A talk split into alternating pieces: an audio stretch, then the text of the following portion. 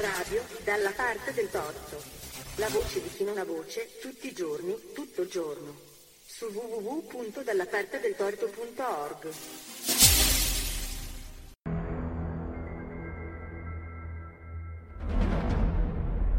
Odio gli indifferenti. Odio gli indifferenti. Odio gli indifferenti.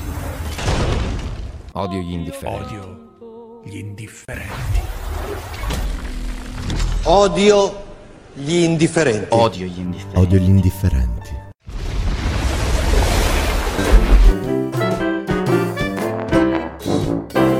Odio gli indifferenti. Mattarella, Mattarella, Mattarella, Mattarella, Mattarella, Mattarella.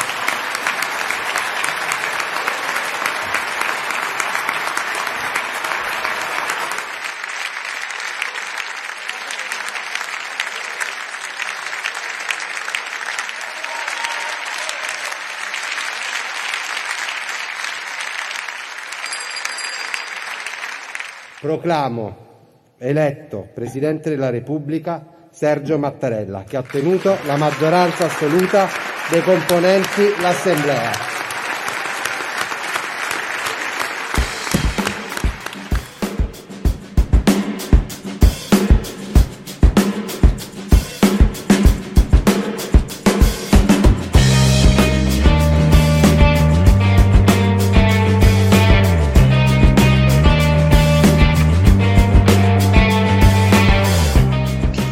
Bene, bene, bene, bene. Questa è la seconda parte della puntata dedicata alla giornata della memoria.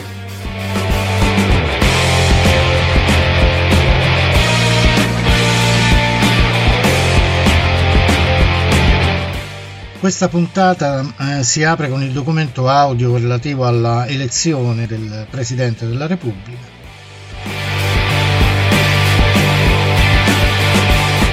Come ormai ben saprete, mh, è stato eletto Sergio Mattarella per il suo secondo mandato.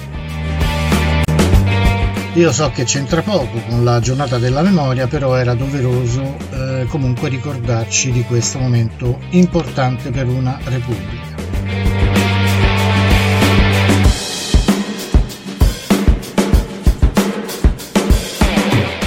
Così come è meglio passare oltre e non ricordare il comportamento dei parlamentari,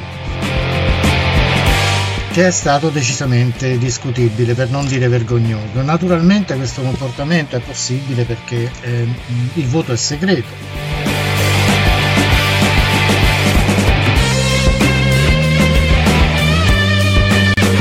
Perché a me piacerebbe tanto conoscere il nome di quel genio o quei geni che durante le elezioni appunto a Presidente della Repubblica hanno deciso di votare Amadeus, Albano, Claudio Baglioni, Enrico Ruggeri. Io evito commenti, questa è gente che per me dovrebbe essere dovrebbe dimettersi immediatamente. Ma siccome tutto questo accade col voto segreto, noi ci sciroppiamo questi personaggi e facciamo finta che non sia mai successo. Comunque, in funzione di questo, prima di lasciare, prima di lasciare che la trasmissione vada avanti e vada avanti solo ed esclusivamente riguardo la giornata della memoria, integriamo le mie riflessioni con, di, con quelle di Luciana Littizzetto che in maniera abbastanza ironica spiega da chi diavolo siamo governati. Vi auguro un buon ascolto.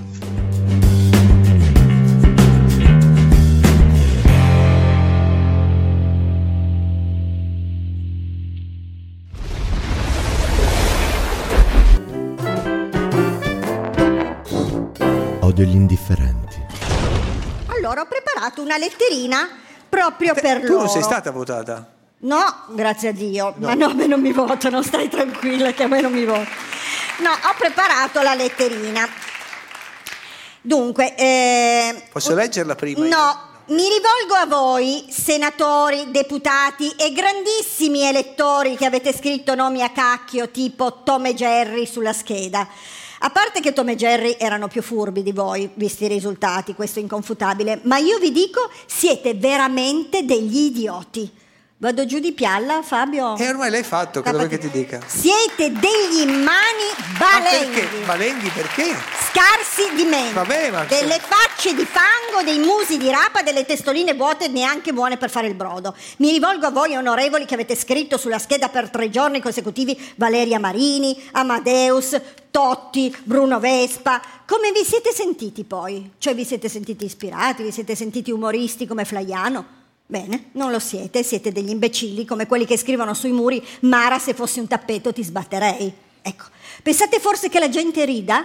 No, vorrei sapere. Pensate che i vostri elettori si spancino dalle risate? Che riuniscano la famiglia davanti alla tv con i popcorn in mano per sentire Fico che legge il risultato del vostro genio? No, non ridiamo per niente, anzi ogni volta ci gonfiano le vene del collo e ci viene il desiderio forte di mandarvi a fare No, no, no, no, no, cose no, no, in no, eh, zone no. del corpo malfamate. Ecco, Esimi onorevoli. Sì. Ma ve lo devo dire io che sono un saltimbanco, che quello dell'elezione del Presidente della Repubblica è un momento sacro, altissimo, è uno dei momenti più alti di un paese civile. Non potete butta- buttare tutto in cacciara sempre. È come se durante il conclave un cardinale scrivesse sulla sua scheda Don Bachi o Don Matteo. Voi per primi siete stati eletti, che viene dal latino electus, cioè prescelti, quelli che devono portare la dignità, l'eccellenza. Voi dovete essere meglio di me, non pirla come me. Se volete fare i comici, andate a Zelig, non a votare il presidente. Siate seri, seri. Pensate al futuro del paese, che a fare gli scemi ci pensiamo noi. Radio dalla parte del torto. La voce di chi non ha voce, tutti i giorni, tutto il giorno. Su www.dallapartedeltorto.org.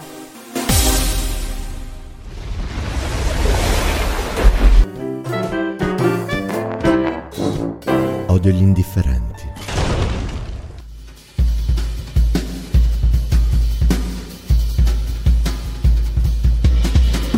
Odio gli indifferenti. Credo che vivere voglia dire essere partigiani. Chi vive veramente non può non essere cittadino e partigiano.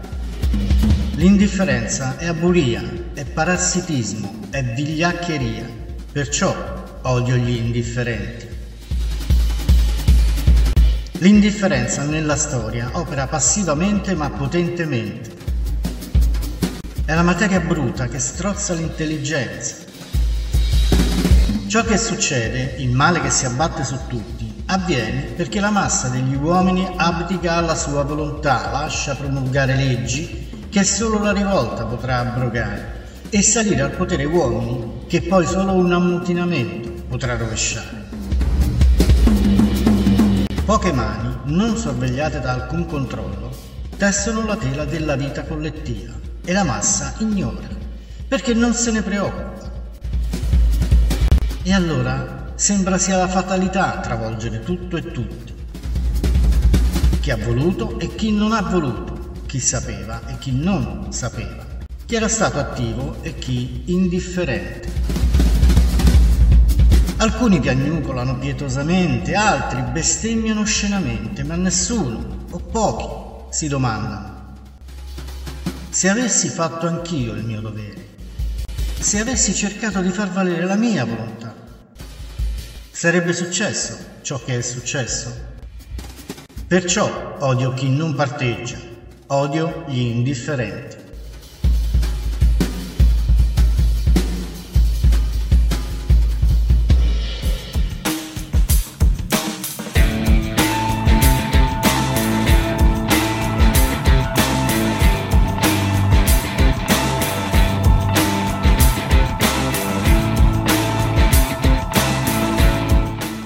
Oggi si celebra la giornata della memoria che ricorda lo sterminio degli ebrei da parte dei nazisti.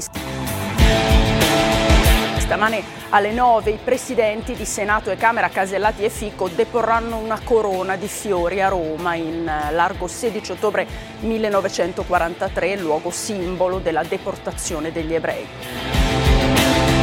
Emanuele Di Porto quel giorno aveva 12 anni. Isabella Di Chio ha raccolto la sua storia. Sentiamo.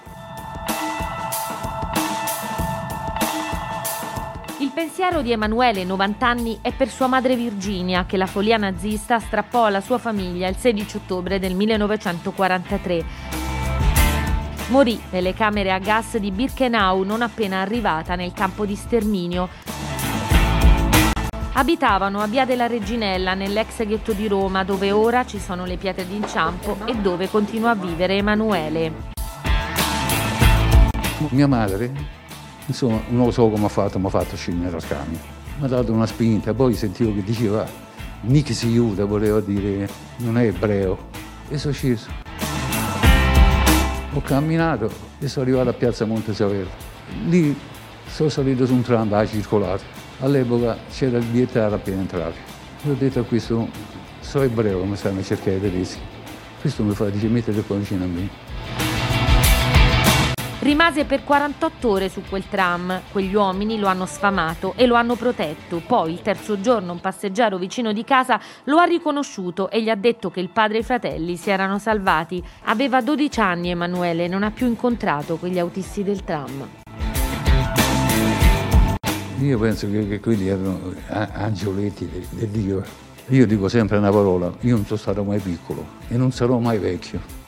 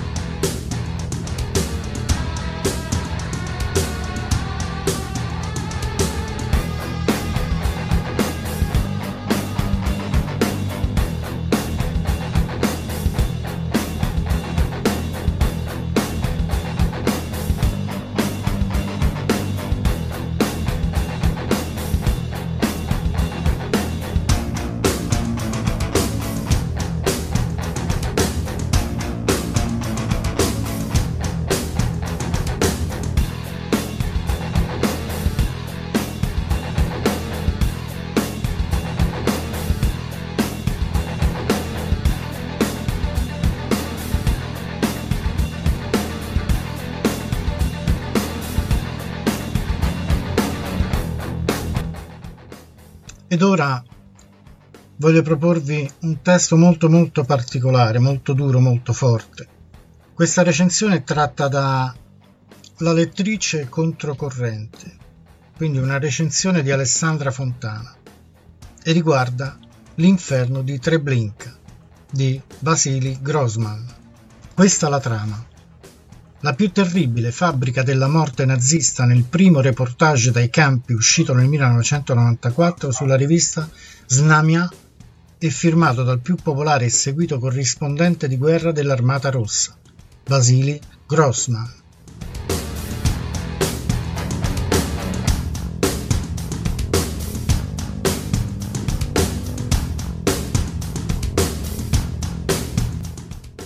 L'inferno di Treblinka di Vassili Grossman, edito da Adelphi, è un racconto sconvolgente sulla fabbrica della morte ideata dai nazisti.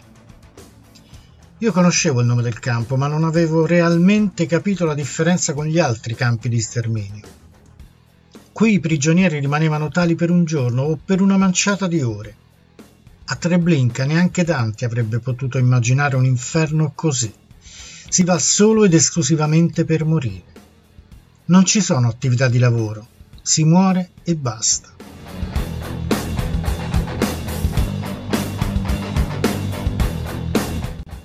Il racconto di Grossman è chirurgico, non tralascia nulla. Dalle procedure nude e crude, passando per gli episodi di violenza fino ad arrivare alle ipotesi.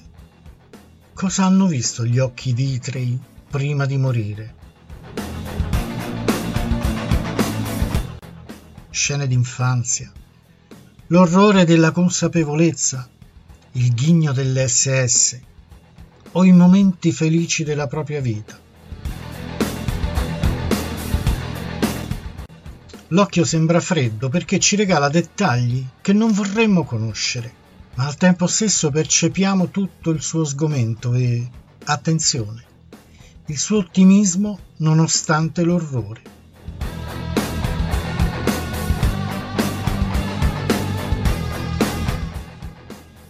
Ma sto correndo troppo.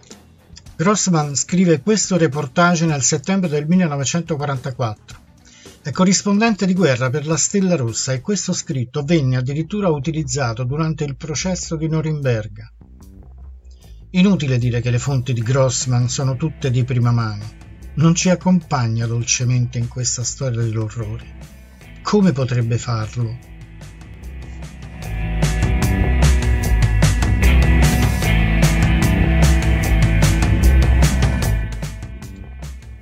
Capire il suo stupore non è difficile, però a volte con il passare degli anni sembra che il rischio di dare per scontato lo sterminio aumenti. Più quel momento si allontana da noi, meno ci rendiamo conto che ciò che è successo è atroce e forse inspiegabile. Grossman ci porta indietro nel tempo, quando i prigionieri politici, ebrei e chiunque fosse giudicato non adatto alla vita scendevano da quel treno e si trovavano di fronte all'inferno di Treblinka, un inferno che noi oggi non possiamo più vedere perché è andato distrutto.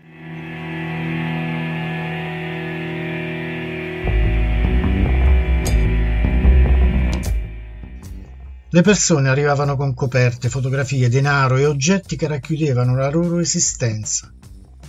Ed è proprio lì che cominciava il processo di disumanizzazione, forse peggiore anche della morte. Il primo passo per far cessare di esistere qualcuno è togliergli il nome. I prigionieri arrivavano e venivano denudati, rasati, privati dei documenti. Venivano mandati poi nelle camere a gas. Sì, nient'altro se così si può dire.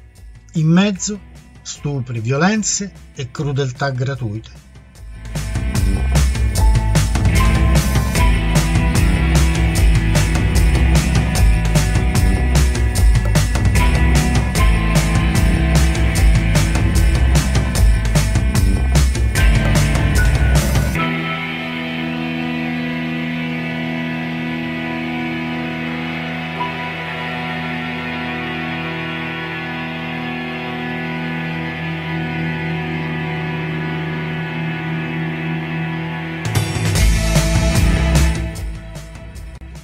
Anche nell'inferno di Treblinka ritroviamo le bestie in preda agli umori, proprio come li descriveva Anna Arendt.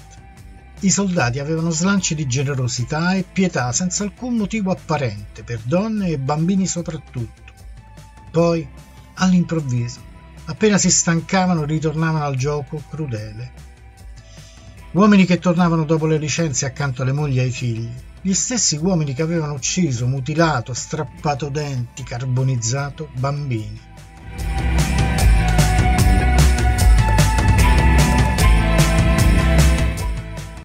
La crudele esperienza degli ultimi anni ci insegna che un uomo nudo perde ogni capacità di ribellarsi, si rassegna al proprio destino, insieme agli abiti dismette anche l'istinto di sopravvivenza e accetta la sua sorte come un fatto ineluttabile.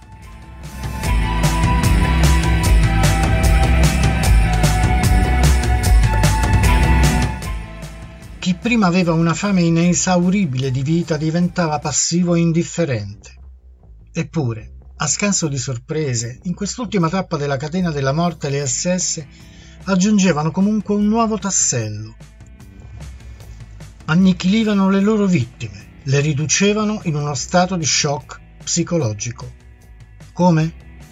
Sfoderando all'improvviso, bruscamente, una crudeltà assurda, illogica,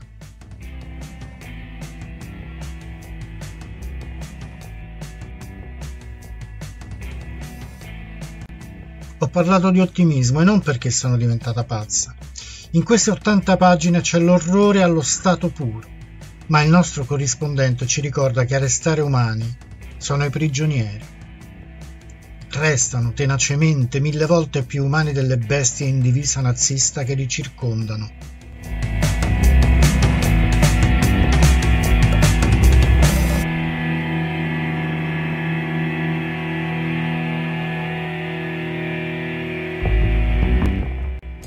Nell'inferno di Treblinka ci sono passaggi che non avremmo mai voluto leggere. Nella testa mi si sono formate nuove raccapriccianti immagini e l'eterno dubbio. È successo? Siamo stati capaci di creare villaggi interi per uccidere, nascondere e cancellare la vita di milioni di persone. Saremo in grado di rifarlo?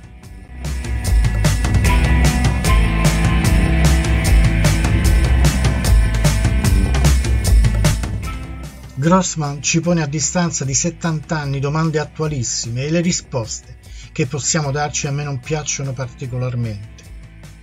Nel 1943 un gruppo di detenuti mette in atto una disperata quanto riuscita rivolta. A sopravvivere soltanto un pugno di uomini, mentre Treblinka viene data alle fiamme con l'illusione di poter cancellare il campo di sterminio dalla storia.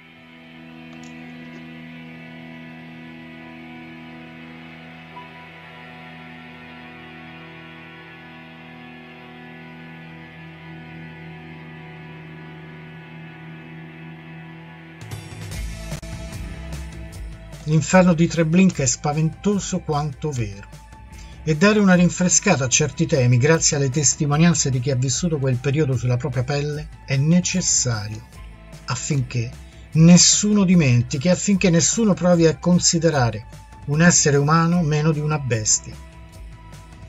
Questa volta non sarò io a dirvi perché leggere questo volume o perché ve lo consiglio. Prendo in prestito le parole di Grossman, convinta che bastino a convincervi.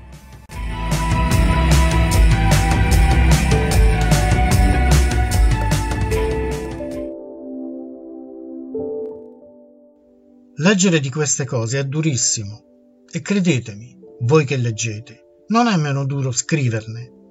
Perché farlo allora? Perché ricordare? chiederà forse qualcuno. Chi scrive ha il dovere di raccontare una verità tremenda e chi legge ha il dovere civile di conoscerla, questa verità.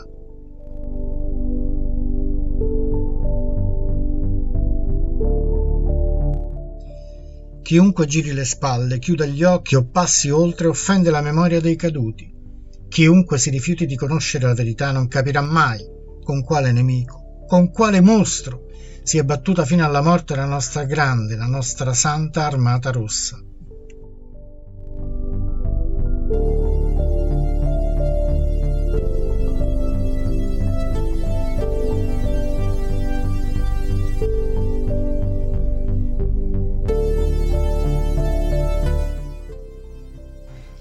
Ringrazio ancora Alessandra Fontana, o altrimenti detta la lettrice controcorrente che, potrete, che potete trovare sul web.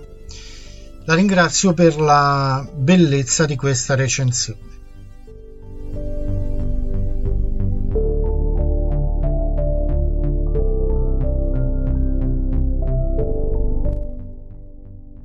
Ed ora quello che vi propongo è una lettura mm, alcuni, alcuni momenti tratti dal libro L'inferno di Treblink.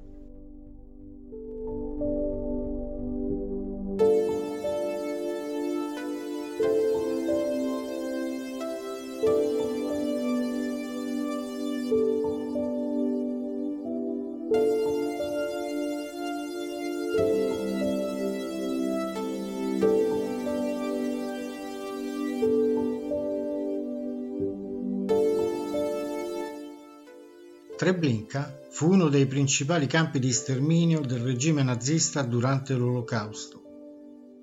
Nel luglio del 1942 fu, dopo Belzec e Sobibor, l'ultimo ad entrare in funzione dei tre campi di sterminio aperti nell'est della Polonia occupata.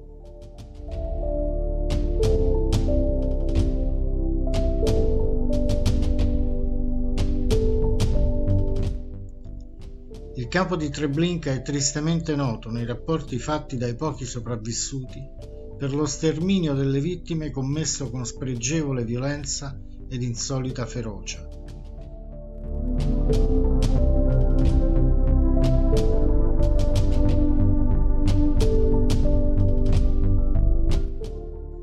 Secondo alcune stime, in soli 16 mesi nel campo furono uccisi dai 700.000 ai 900.000 internati. Queste cifre sono seconde soltanto al numero delle vittime di Auschwitz.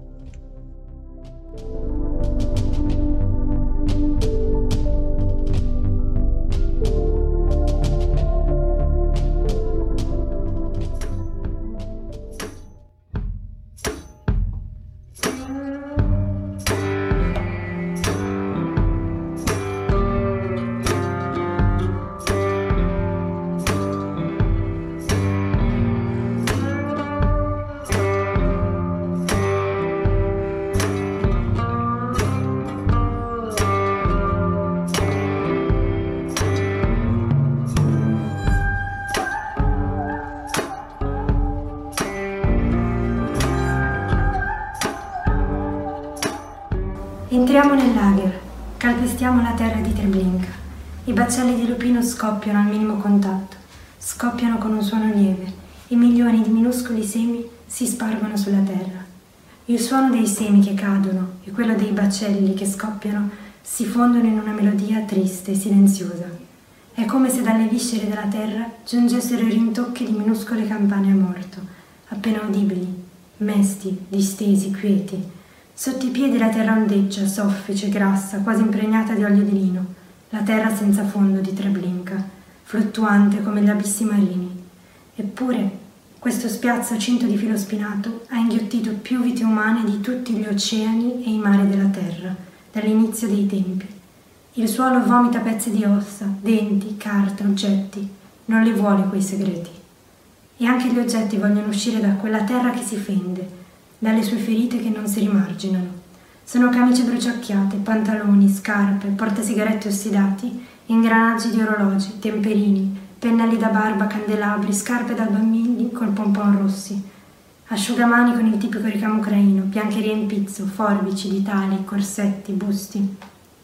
Continuiamo a camminare su quella terra senza fondo, ma poi ci fermiamo, di colpo, capelli biondi dai riflessi color del rame, Capelli ondulati, folti, sottili, lievi, incantevoli di una ragazza si mescolano alla terra calpestata.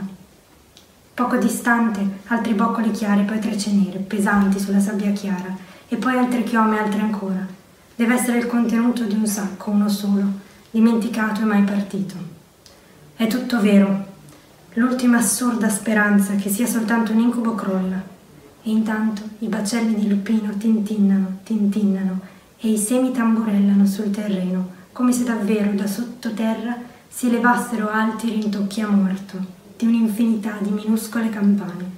E il cuore sembra fermarsi, stretto da una tristezza, da un dolore, da un'angoscia che un essere umano non può sopportare, non può sopportare.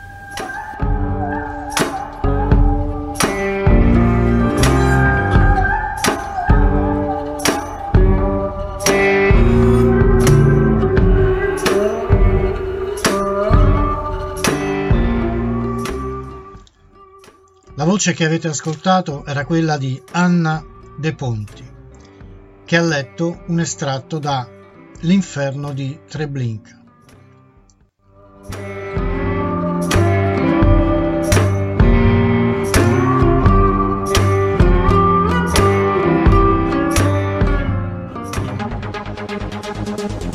Radio dalla parte del torto.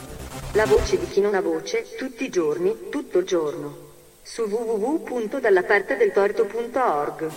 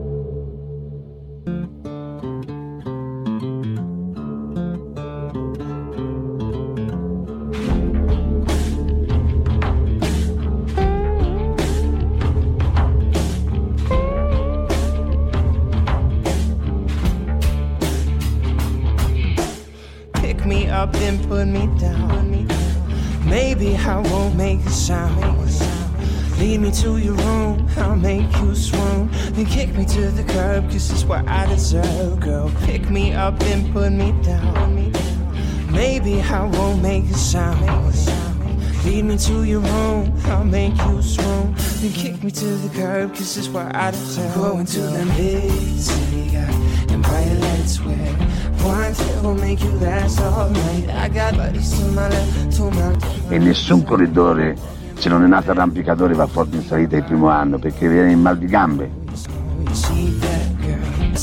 Coppi non stava bene tutte le salite non era il peggiore era dopo di me perché io arrivavo primo e arrivava secondo. Però se io fossi stato di un'altra squadra forse Coppi non vinceva neanche il Giro d'Italia quell'anno. Sing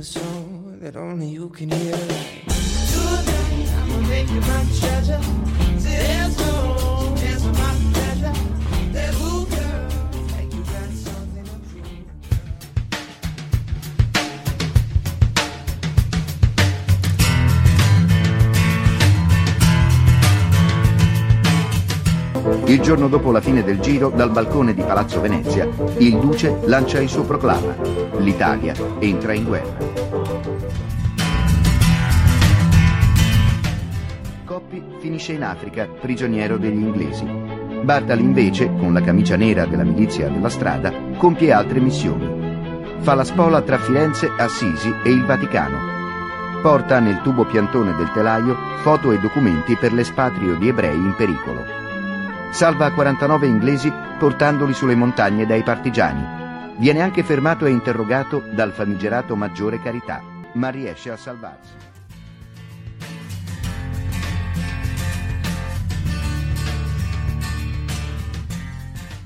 Gino Bartali, classe 1914, premiato e ricordato per decenni come un grande campione dello sport.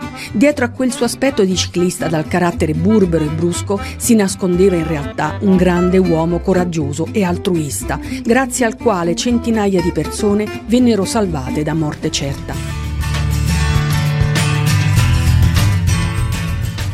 Gli eroi sono soltanto quelli per conto mio che sono morti, che sono stati feriti, che hanno fatto tanti mesi di giornia. Siamo negli anni dell'occupazione tedesca in Toscana. Gino Bartali, uomo semplice, profondamente cattolico, geneticamente contrario alle imposizioni di qualsiasi tipo, si trovò a non condividere la fede fascista. Per questo, in assoluto segreto, tra il 1943 e il 1944 mise a disposizione quella sua pedalata possente per salvare più di 800 tra ebrei e antifascisti. Fu lui a offrirsi come staffetta per trasportare, celati nella canna della bicicletta, i documenti falsi destinati a cittadini ebrei rifugiati in Italia, ai quali serviva una nuova identità. Oggi sappiamo anche che Bartali, sfidando la legge di allora, nascose nella sua cantina per mesi un'intera famiglia di rifugiati ebrei. Nel 2013 Gino Bartali venne riconosciuto giusto tra le nazioni.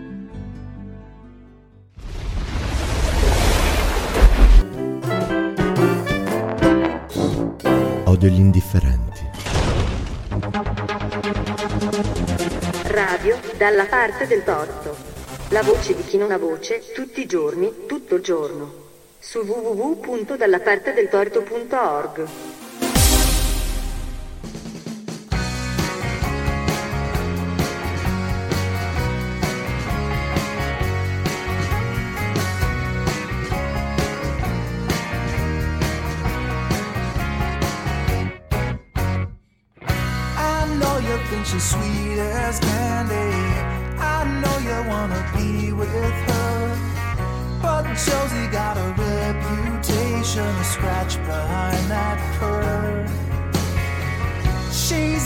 little game perfected.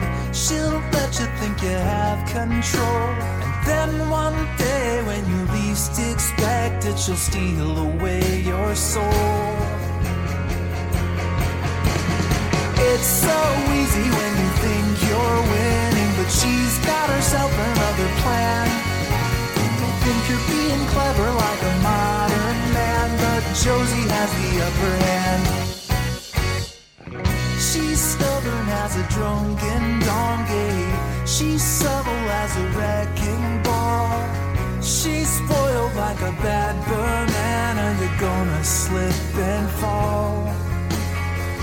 She's denser than a diamond necklace. She's colder than a toilet seat. She's lazy like a dog on Sunday, but you're the one who's on the leash. It's so easy when you think you're winning, but she's got herself another plan. You may think you're being clever like a modern man, but Josie has the upper hand. I know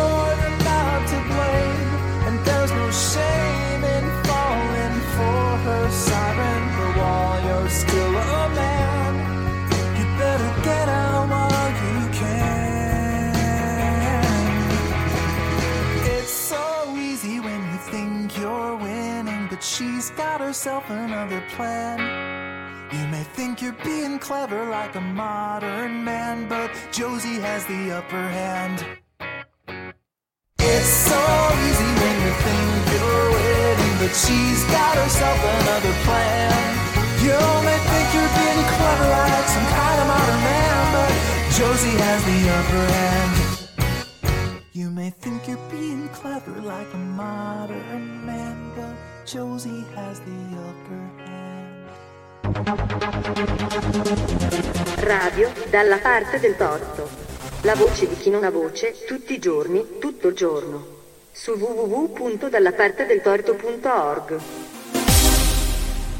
Ma va fan zoom. Ma va. Ma va fan zoom. Zoom. Oh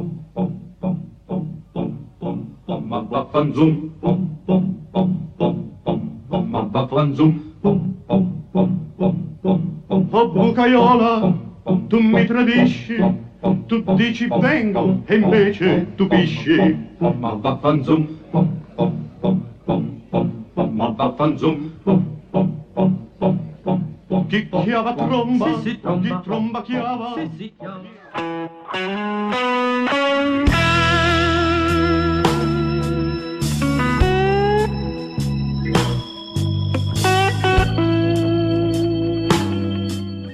Ed ora scusatemi, ma è il momento di fare un doveroso appello.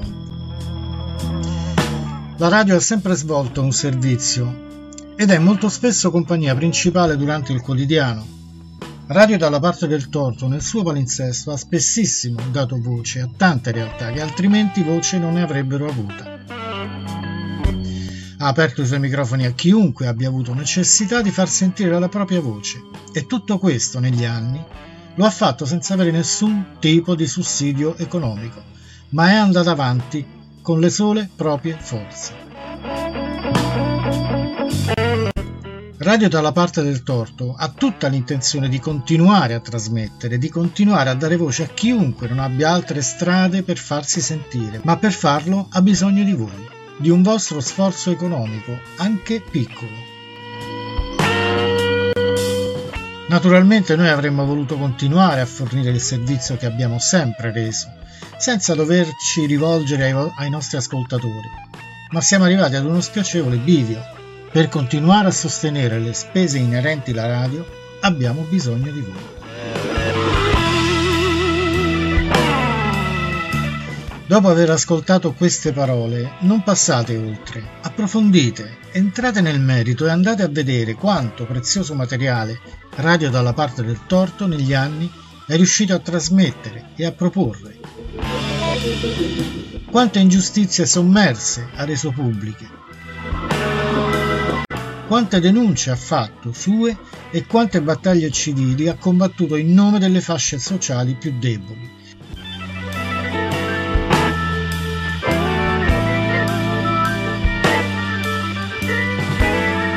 E probabilmente vi sarà più chiaro che non evitare che si spenga una voce dalla parte del cittadino sarebbe una sconfitta per tutti. Radio dalla parte del torto confida sul vostro aiuto.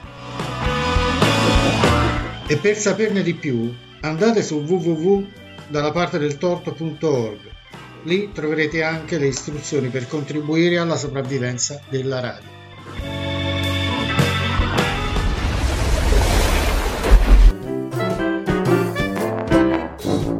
Odio gli indifferenti. Radio dalla parte del torto. La voce di chi non ha voce, tutti i giorni, tutto il giorno. Su www.dallapartedeltorto.org. Ed ora apriamo una parentesi teatrale. Uno splendido monologo di Stefano Massini, di un grande Stefano Massini. Questo monologo è tratto dalla trasmissione Piazza Pulita. Il titolo La dittatura spiegata ad un bambino. Ciao a tutti, buonasera. Allora, io stasera vorrei cominciare mostrandovi una fotografia, questa che adesso vedrete. Viene da pochi giorni fa a Varsavia. 150.000 persone che scendono in piazza non per chiedere nuovi diritti e nuove libertà, bensì scendono in piazza per chiedere restrizioni, leggi speciali. Trent'anni dopo il muro di Berlino caduto, scendono in piazza per chiedere muri. Muri contro chiunque, muri contro gli ebrei, muri contro gli stranieri, muri contro i diversi, muri contro gli omosessuali, muri, muri, muri. Ed è incredibile che questo avvenga in Polonia, cari amici miei, perché se c'è uno Stato in Europa che ha provato sulla propria pelle dolorosamente cosa sia la dittatura, prima nazista e poi comunista, quella è proprio la Polonia. La Polonia è il paese dove c'erano i campi di sterminio. La Polonia è il paese che ha dato 5 milioni e 500 mila civili morti ad Adolf Hitler. Eppure, oggi, senza alcuna memoria, si scende in piazza con la svastica. È incredibile, questo sta accadendo in tutto il mondo. Cioè siamo completamente privi di memoria. È come se qualcuno, dopo aver avuto la peste o il colera, miracolosamente guarito, dopo un po' di tempo scendesse in piazza e dicesse ridatemi la peste, ridatemi il colera, quanto era bella quella sensazione di trovarsi in fin di vita. La dittatura. Io stasera vorrei parlarvi di questo. Come nasce la dittatura? Come si forma la dittatura? In che modo prende forma?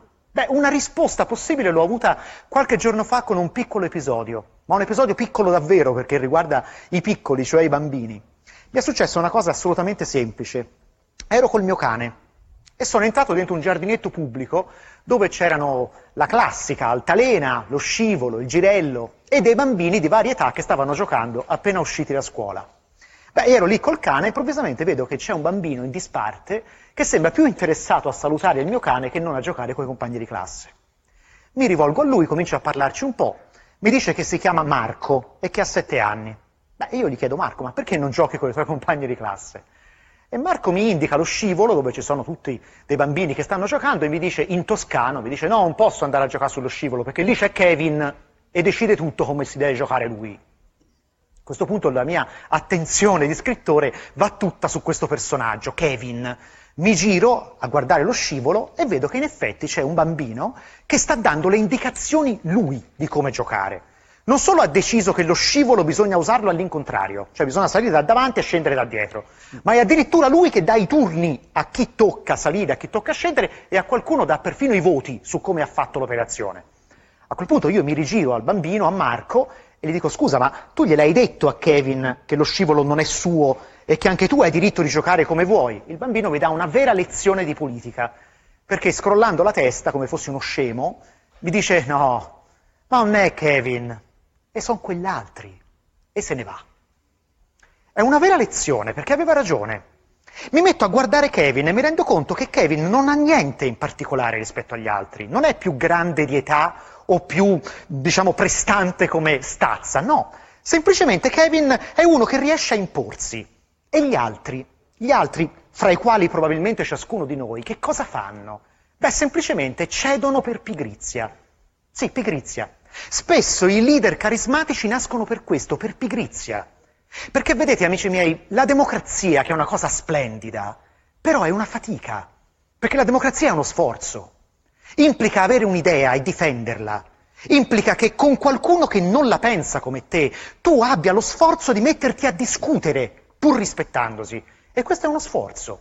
È uno sforzo che talvolta non abbiamo voglia di compiere. E quindi diciamo, ma sì, io delego tutto a Kevin e decide lui che gioco fare, decide lui quando tocca a me, decide lui se l'ho fatto bene o l'ho fatto male. Questo è il leader carismatico.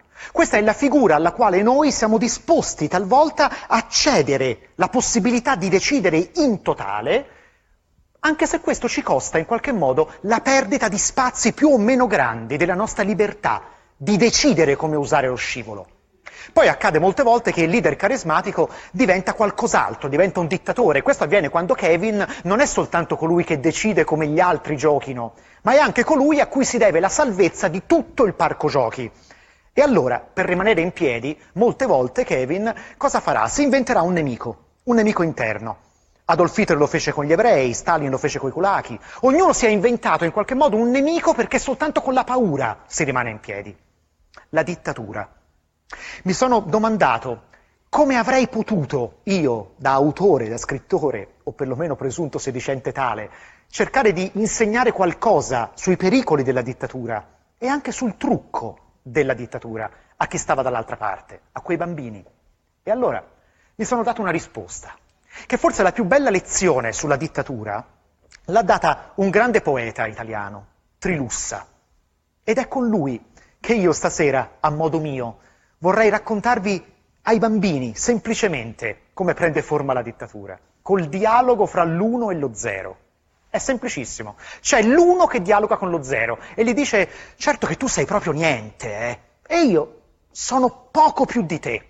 Beh, io sono una cosetta, rispetto al 2 sono la metà, rispetto al 3 sono un terzo. Non parliamo del 7, dell'8 e del 9 che sono tanto più avanti di me. Però, anche se sono una cosetta da niente, io sai che c'è, caro zero, ho imparato il trucco. E io cosa faccio? Prendo tutti gli zeri come te, me li metto appresso ed è così che divento 10, 100, 1000, anche un milione se mi ci metto. Ed è così che fanno i dittatori. In realtà sono poca cosa, ma con tutta la gente che si mettono dietro, con tutti gli zeri che mettono in fila, è così che diventano qualcuno. Anzi no, che diventano proprio il numero uno.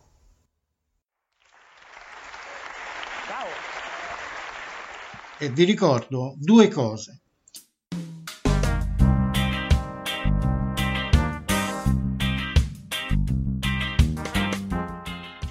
Odio gli indifferenti deve ringraziare sempre tutti quei youtubers che si eh, occupano di eh, pubblicare online il materiale che la trasmissione stessa poi vi proporrà.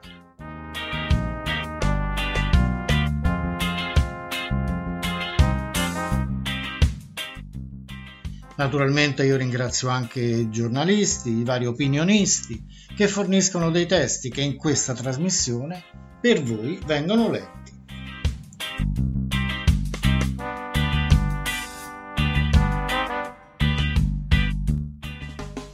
E una cosa voglio ricordarvi, tenetelo a mente. Odio gli indifferenti va in onda su www.dallapartedeltorto.org.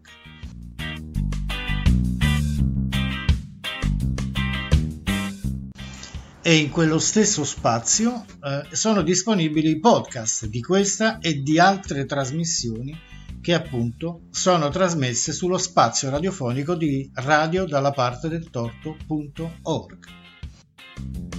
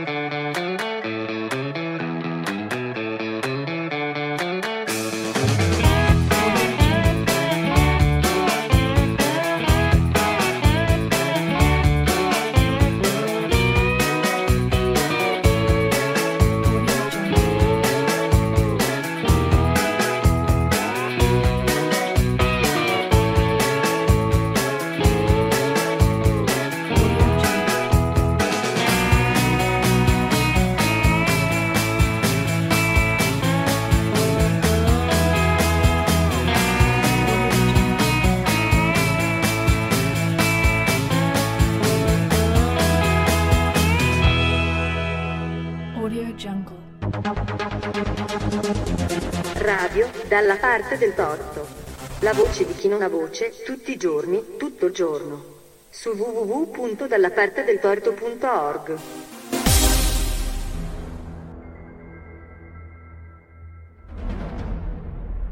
Odio gli indifferenti. Odio gli indifferenti. Odio gli indifferenti. Odio gli indifferenti. Odio gli indifferenti. Odio gli indifferenti. Odio gli indifferenti. Odio gli indifferenti.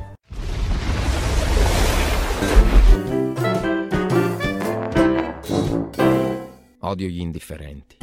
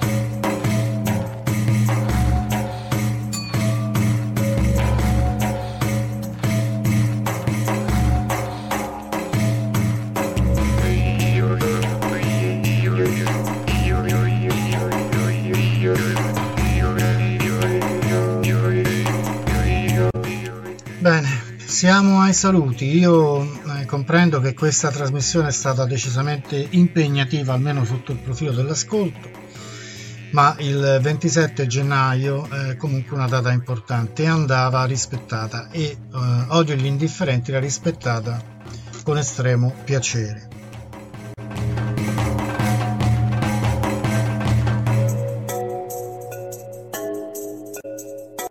Noi concluderemo con eh, un paio di minuti di leggerezza, e cioè con un piccolo clip dal film La vita è bella di eh, Roberto Benigni.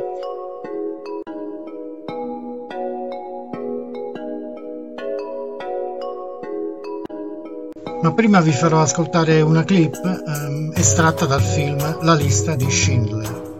Se lo conoscete ben venga, è un film molto importante. Se non lo conoscete vi invito a guardarlo.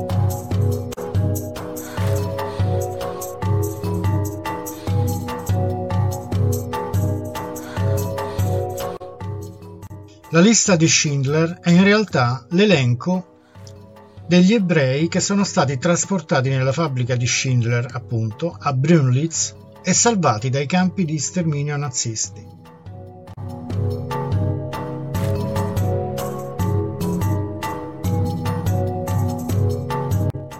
Schindler List è un film del 1993 diretto da Steven Spielberg, interpretato da Liam Neeson, Ben Kingsley, Ralph Fiennes e dedicato al tema appunto della Shoah.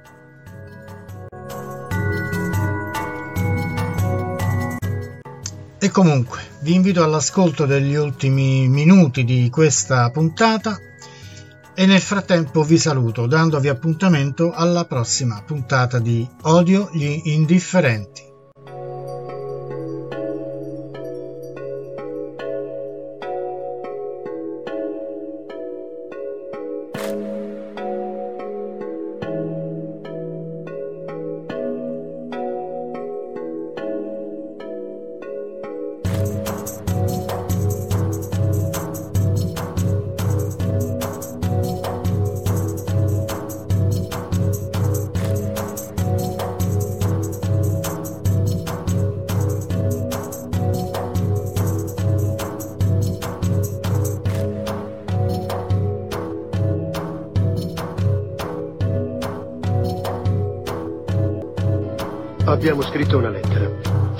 Spiegare i fatti, nel caso lei venisse arrestato.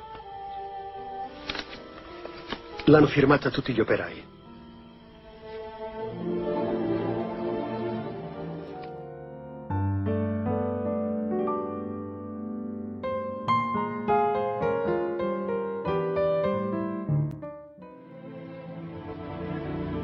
Avrei potuto farne uscire altri. Avrei potuto salvarne altri. Non lo so se soltanto io. Avrei potuto salvarne altri. Oscar, ci sono 1100 persone che sono in vita grazie a lei. Le guardi. Se avessi avuto più denaro. ho, ho- ho buttato via tanto di quel denaro. Lei non ha idea. Se soltanto io. Ci saranno altre generazioni per quello che lei ha fatto. Non ho fatto abbastanza. Ha fatto tanto invece. La macchina. Goethe l'avrebbe comprata. Perché l'ho tenuta? Dieci persone per questa.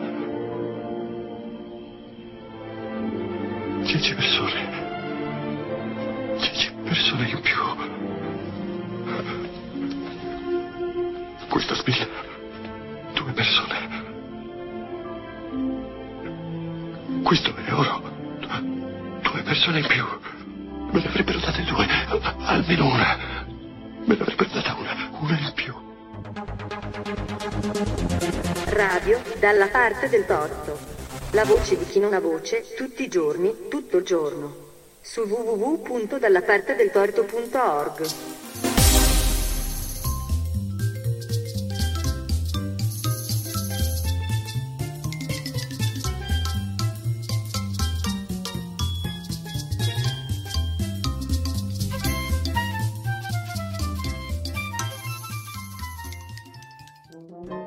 Perché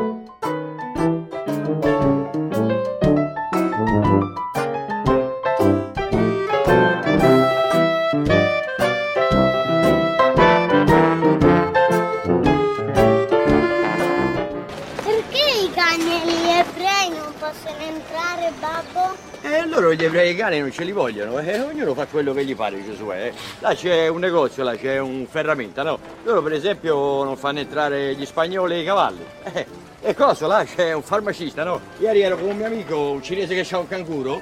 Dico si può entrare? Dice no, qui cinesi e canguro non ce li vogliamo. Eh, gli sono antipatici, io, eh, io. Ma noi in Liberia facciamo entrare tu.